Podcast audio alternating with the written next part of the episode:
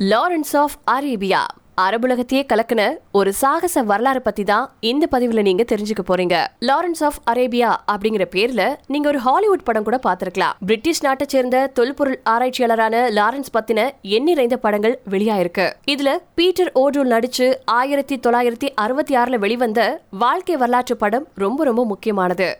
அதே மாதிரி Indiana Jones திரைப்பட வரிசைகள்லயும் லாரன்ஸ் வராரு. ஓட்டோமோன் துருக்கியர்களுக்கு எதிராக போராடின அரபுலக கிளர்ச்சியாளர்களோட இணைஞ்சு இவர் போராடி இருக்காரு அதனால ஊடகங்களால இவர் லாரன்ஸ் ஆஃப் அரேபியா அப்படின்னு அழைக்கப்படுறாரு.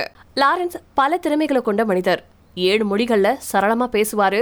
தொல்பொருள் ஆய்வாளராக மட்டும் இல்லாம போர் விமானி உளவுத்துறை அதிகாரி ராஜதந்திரி மற்றும் ராணுவ உத்திகளை வகுப்பவராகவும் அவர் வேலை செஞ்சிருக்காரு. அவர் தன்னுடைய சுயசரிதையான ஞானத்தின் ஏழு தூண்கள் the seven pillars of the seven pillars of wisdom அப்படிங்கிற தன்னுடைய வரலாற்றை விரிவாக விவரிச்சிருக்காரு. இந்த நூல் ஆயிரத்தி தொள்ளாயிரத்தி இருபத்தி ஆறில் வெளிவந்து லாரன்ஸை சர்வதேச புகழுக்கு உயர்த்துச்சு. நாற்பத்தி ஆறு வயசு இருக்கும்போது மோட்டார் சைக்கிள் விபத்தில் அவர் இறந்து போகிற வரைக்கும் அவருடைய வாழ்க்கையின் மர்மமான வரலாறு பெரும்பாலும் பலருக்கும் தெரியாத ஒன்று. லாரன்ஸுடைய குழந்தை பருவம் எப்படி இருந்துச்சு அப்படின்னு கேட்டிங்கன்னா அவருடைய தந்தை அவருடைய தந்தை ஐரிஷ் பிரபுவான தாமஸ் சாப்மேன் அவருடைய தாயார் சாரா ஜூனர் இந்த தம்பதியருக்கு அஞ்சு மகன்கள் இருந்தாங்க. அதுல லாரன்ஸ் ஆகஸ்ட் பதினாறாம் தேதி ஆயிரத்தி எட்நூத்தி எண்பத்தி எட்டாவது வருஷம் வேல்ஸ்ல பிறந்தாரு. இவருடைய குடும்பம் அதுக்கப்புறமா ஆக்ஸ்போர்டுக்கு குடிபெயர்ந்தாங்க. அங்கதான் லாரன்ஸ் ஆர்வமுள்ள மற்றும் புத்திசாலியான சிறுவனா வளர்ந்தாரு. தாமஸ் சாப்மேன் மற்றும் சாரா ஜூனருக்கு பிறந்த அஞ்சு ஆண் குழந்தைகள்ல ரெண்டாவது மகனா லாரன்ஸ் வளர்ந்தாரு. முதல்ல உயர்நிலை பள்ளிகள்லயும் அதுக்கப்புறமா ஆக்ஸ்போர்ட்ல வரலாற்றையும் படிச்சு சிலுவை போர் கோட்டைகள் பற்றி தன்னுடைய ஆய்வறிக்கையில எழுதியிருந்தாரு. முதலாம் உலகப் போர் வெடிச்ச போது லாரன்ஸ் சிரியாவில் இருக்கக்கூடிய தொல்பொருள் அகழ்வாராய்ச்சியில் இருந்தாரு. பிரிட்டிஷ் ராணுவம் அவரை கெய்ரோவில் இருக்கக்கூடிய வரைபடத்தை உருவாக்கும் துறையில நியமிச்சிருந்தாங்க.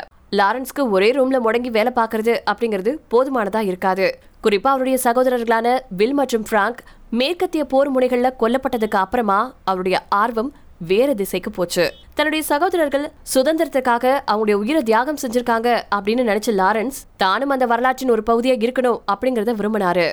ஆயிரத்தி தொள்ளாயிரத்தி பதினாறாவது வருஷம். இப்போது சவுதி அரேபியாவின் ஹெசாஜ் அப்படிங்கிற பகுதியில் வாழ்ந்த அரேபியர்கள் ஒட்டமான் பேரரசின் அடக்குமுறை நடைமுறைகளுக்கு எதிராக கிளர்ச்சிகளை தொடங்கியிருந்தாங்க. ஓட்டமான் பேரரசு ஜெர்மனி கிட்ட தன்னை இணைச்சுக்கிட்டதுனால ஆங்கிலேயர்கள் அரேபியர்களை ஆதரிக்க செஞ்சாங்க. அதன் பொருட்டு மெக்காவின் ஷெரீப் ஹுசைனின் மகன் இளவரசர் ஃபைசலுக்கு தொடர்பு அதிகாரியா செயல்பட லாரன்ஸ போர் பகுதிக்கு அனுப்பினாரு. அவருடைய போர்க்கள வீரம் அமெரிக்க பத்திரிகையாளர்களான லோவில் தாமஸின் கவனத்தை ஈர்த்துச்சு. ஆயிரத்தி தொள்ளாயிரத்தி இருபத்தி ஆறாவது வருஷம் லாரன்ஸ் தன்னுடைய நினைவு குறிப்பான the seven pillars of wisdom அப்படிங்கறத வெளியிட்டதுக்கு அப்புறமா தான் அவருடைய புகழை வளர்ந்துச்சு. ஒருபுறம் நூறாயிரக்கணக்கான அரேபிய வீரர்கள் மற்றும் தோழர்கள் லாரன்ஸ் ஒரு ஹீரோவா கருதுனாங்க. ஆயிரத்தி தொள்ளாயிரத்தி இருபதுகள்ல மற்றும் ஆயிரத்தி தொள்ளாயிரத்தி முப்பதுகள்ல பிரிட்டன் மற்றும் அமெரிக்காவில் வளரும் பள்ளி குழந்தைங்க கிட்ட அவர் ரொம்பவே பிரபலமானாரு. சந்தேகத்திற்கு இடமில்லாம லாரன்ஸ் துணிச்சலாவும் புத்திசாலியாவும் இருந்தாரு. துருக்கியர்களுக்கு எதிரான தன்னுடைய போராட்டத்துல இளவரசர் ஃபைசலோட சேர்ந்து எந்த ஒரு போர் பயிற்சியும் பெறாத லாரன்ஸ் இரக்கமற்ற ராணுவ உத்திகளை வகுப்பவரா தன்னை காமிச்சுக்கிட்டாரு. மறுபுறம் லாரன்ஸ் அரபு கலாச்சாரத்தை ஏத்துக்கிட்டாரு. அங்கி மாதிரியான அரபுலக ஷேக்குகளின் உடைக்கு தன்னை மாத்திக்கிட்டாரு. ஆனா காமன்வெல் பத்திரிகையின் கூற்றுப்படி அவர் தனக்கு கீழே இருக்கக்கூடிய அரேபியர்கள் கிட்ட கடுமையா நடந்துகிட்டாராம் அவர் சில வழிகள்ல மற்ற ஐரோப்பியர்கள் மாதிரி காலனித்துவவாதியா இருந்தாரு. இருபதாம் நூற்றாண்டின் அரேபியர்களை முட்டாள்கள் என்றும் நகரத்தில் வாழும் அரேபியர்களோ தெரிந்து கொள்ளக்கூட தகுதியற்றவர்கள் அப்படின்னும் நிராகரிச்சாரு. அவர் தன்னுடைய நினைவு குறிப்பில் எழுதினாரு ஆரே ஐரோப்பிய மயமாக்கப்பட்ட அரேபியரின் முழுமையான நம்பிக்கையற்ற அநாகரிகம் பயங்கரமானது. அரேபியர்கள் தீண்டப்படாமல் இருக்கிறது ஆயிரம் மடங்கு சிறந்தது. அவர் கண்டுபிடித்த பல கொரில்லா போர் தந்திரங்கள் மிகவும் சக்தி வாய்ந்த துருக்கியர்களுக்கு எதிராக பயன்படுத்தப்பட்டுச்சு. இதுல மேம்படுத்தப்பட்ட வெடிக்கும் சாதனங்கள் அல்லது ஐடிக்கள் மற்றும் தகவல் தொடர்பு சாதனங்கள் இன்னைக்கு வரைக்கும் மத்திய கிழக்குல பயன்படுத்தப்பட்டு தான் இருக்கா. அரேபியர்களுக்கு துருக்கியர்களுடன் போரிட உதவுனதுல லாரன்ஸ் வெற்றி பெற்றாலும் அவருடைய கைகள்லயும் ரத்தம் இருக்கிறத மறுக்க முடியாது. ஜனவரி ஆயிரத்தி தொள்ளாயிரத்தி பதினேழுல லாரன்ஸ் அதுக்குள்ள பெடோயினங்களுடன் இணைஞ்சு அரபு கிளர்ச்சி அப்படின்னு அழைக்கப்பட்டதுல ஒரு தலைவராக இருந்தாலும் இந்த அனுபவம் அவருடைய சிறந்த மற்றும் மோசமான நாட்கள்ல ஒன்னாவும் இருந்துச்சு. துருக்கிய வீரர்கள் மீது வெற்றிகரமான தாக்குதலோட இந்த மாசம் தொடங்குச்சு. அதில் அவருடைய வாழ்க்கை வரலாற்றின்படி லாரன்ஸ் மற்றும் முப்பத்தைந்து ஆயுதமேந்திய பழங்குடியினரின் குழு இரண்டு துர்க்கியர்களை பிடித்து விசாரணைக்காக அவருடைய முகாமுக்கு அழைத்து வர முடிஞ்சுச்சு. இந்த விசாரணையின் போது தன்னுடைய சொந்த போராளி ஒருவரது துரோகம் காரணமா அவரை தூக்கிலிட வேண்டிய கட்டாயத்துல லாரன்ஸ் இருந்தாரு. இந்த கொலை லாரன்ஸ வாழ்நாள் ஃபுல்லா வேட்டையாடுச்சு. இந்த நேரத்துல லாரன்ஸ் ரொம்பவே நோய்வாய்ப்பட்டாரு. கொதிப்பு வயிற்றுப்போக்கு மற்றும் மலேரியா இந்த மாதிரியான நோய்களால அவர் போராட ஆரம்பிச்சாரு. பணி பற்றிய நிச்சயமற்ற தன்மையிலையும் அவர் பாதிக்கப்பட்டாரு. அவரும் அவருடைய சகோதரர்கள் குழுவும் பாலைவனத்தின் குறுக்கே கடலோர நகரமான அகபாவை நோக்கி செல்லும் போது ரயில் பாதைகளை தகர்த்தாங்க. அவர் தன்னுடைய தனிப்பட்ட நாட்குறிப்புல சண்டையிலிருந்து தப்பி ஓடுவதையோ அல்லது கொல்லப்படுவதையோ தவிர வேறு எதையும் விரும்பல அப்படின்னு அவர் எழுதியிருந்திருக்காரு. அவர் நினைச்சது மாதிரி ரெண்டுமே நடக்கல. லாரன்ஸ் தன்னுடைய நினைவு குறிப்பான ஞானத்தின் ஏழு தூண்கள்ல தஹிம் அப்படிங்கிற ஒரு புனைப்பெயர் கொண்ட செலிம் அகமது அப்படிங்கிற மனுஷனை பத்தி அன்போட எழுதியிருக்காரு. இதுக்கு அரபு மொழியில சிறிய இருளான ஒன்று அப்படிங்கிறது பொருள். லாரன்ஸ் டாகிம சந்திச்ச போது துருக்கி மற்றும் சிறிய எல்லைகள்ல இருக்கக்கூடிய கார் கமிஷன்ல தொல்பொருள் அகழ்வாராய்ச்சியில் ஈடுபட்டிருந்தாரு. அந்த இளைஞனின் புத்திசாலித்தனத்தால கவரப்பட்ட லாரன்ஸ் அவருக்கு ஆங்கிலம் மற்றும் கணித பாடங்களை கத்துக் கொடுக்க தொடங்கியிருந்தாரு.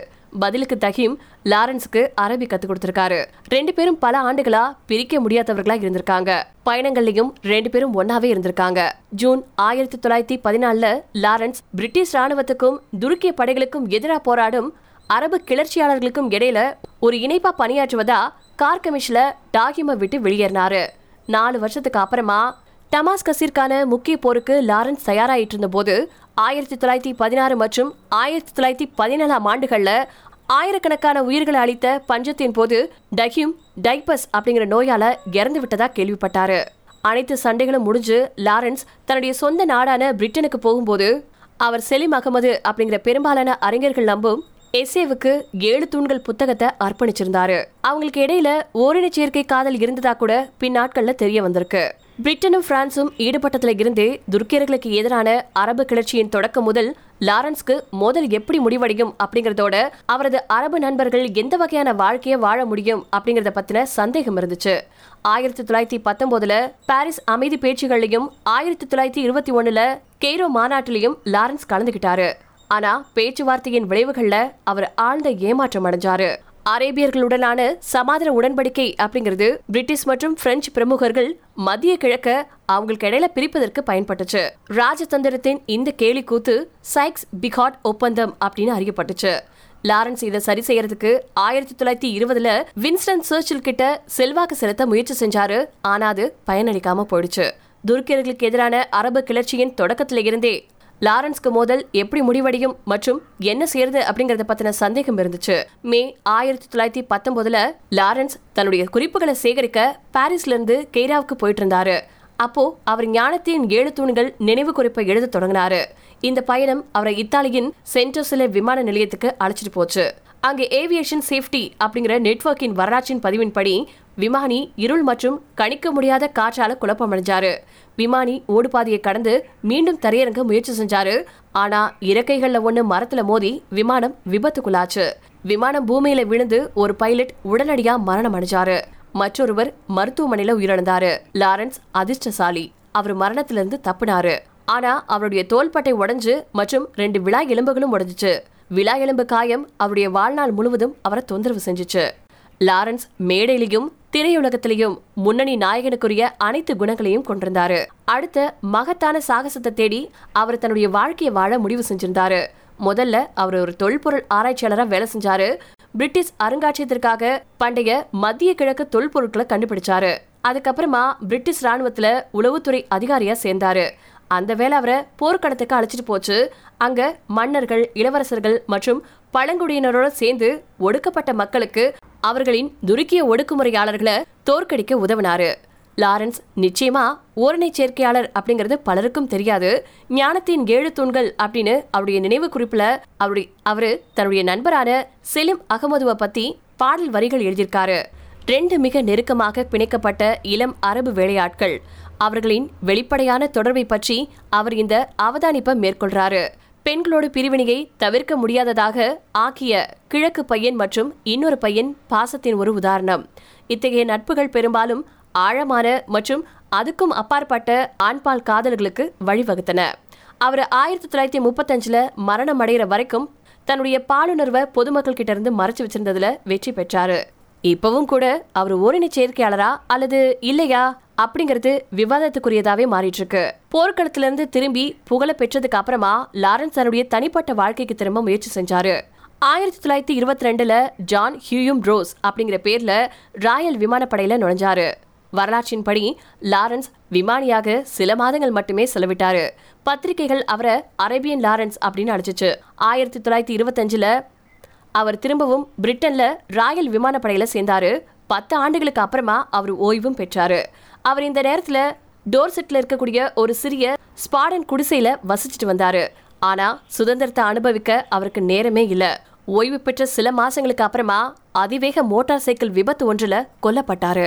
லாரன்ஸ் ஒரு அசாத்திய மோட்டார் பைக் ஆர்வலர். டெலிகிராஃப் பத்திரிகையின்படி அவர் எட்டு விலையுயர்ந்த மற்றும் அதிநவீன ப்ரோ சுப்பீரியர் மோட்டார் சைக்கிளை வச்சிருந்தாரு.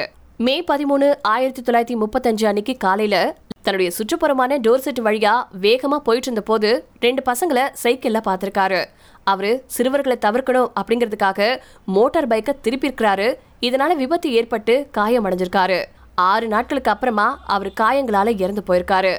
அப்போ பைக்ல போகும்போது ஹெல்மெட் போடுற பழக்கம் இருந்தது கிடையாது. இருந்தாலும் லாரன்ஸ்க்கு இருந்த புகழை ஒட்டி சில அறிஞர்கள் இந்த விபத்து உண்மையில் விபத்தா இல்ல சதியா அப்படின்லாம் விவாதிச்சாங்க. அந்த அளவுக்கு புகழ லாரன்ஸ் ஆஃப் தி அரேபியா பெற்றிருந்தாரு. இருந்தாலும் ஒரு ஆங்கிலேயரா ஒரு தொல்பொருள் ஆய்வாளரா ஒரு போர் தளபதியா தன்னுடைய வாழ்க்கைய விறுவிறுப்பா மாத்தினவரு ஒரு சாதாரண விபத்துல இறந்து போயிட்டாரு. அவருடைய வரலாற்றை ஒட்டி நிறைய புத்தகங்களும் திரைப்படங்களும் வெளிவந்துட்டு தான் இருக்கு. அந்த வகையில மேற்குலகின் ஒருவர் தன்னை அறிவீராக மாத்திக்கொண்டு மத்திய கிழக்கின் ஒடுக்கப்பட்ட மக்களுக்காக தன்னுடைய வாழ்க்கையை அர்ப்பணித்தவர் அப்படிங்கிற முறையில அவருடைய புகழ் இப்ப வரைக்கும் மக்கள் மத்தியில மறையவே இல்லை அப்படின்னு தான் சொல்லணும்.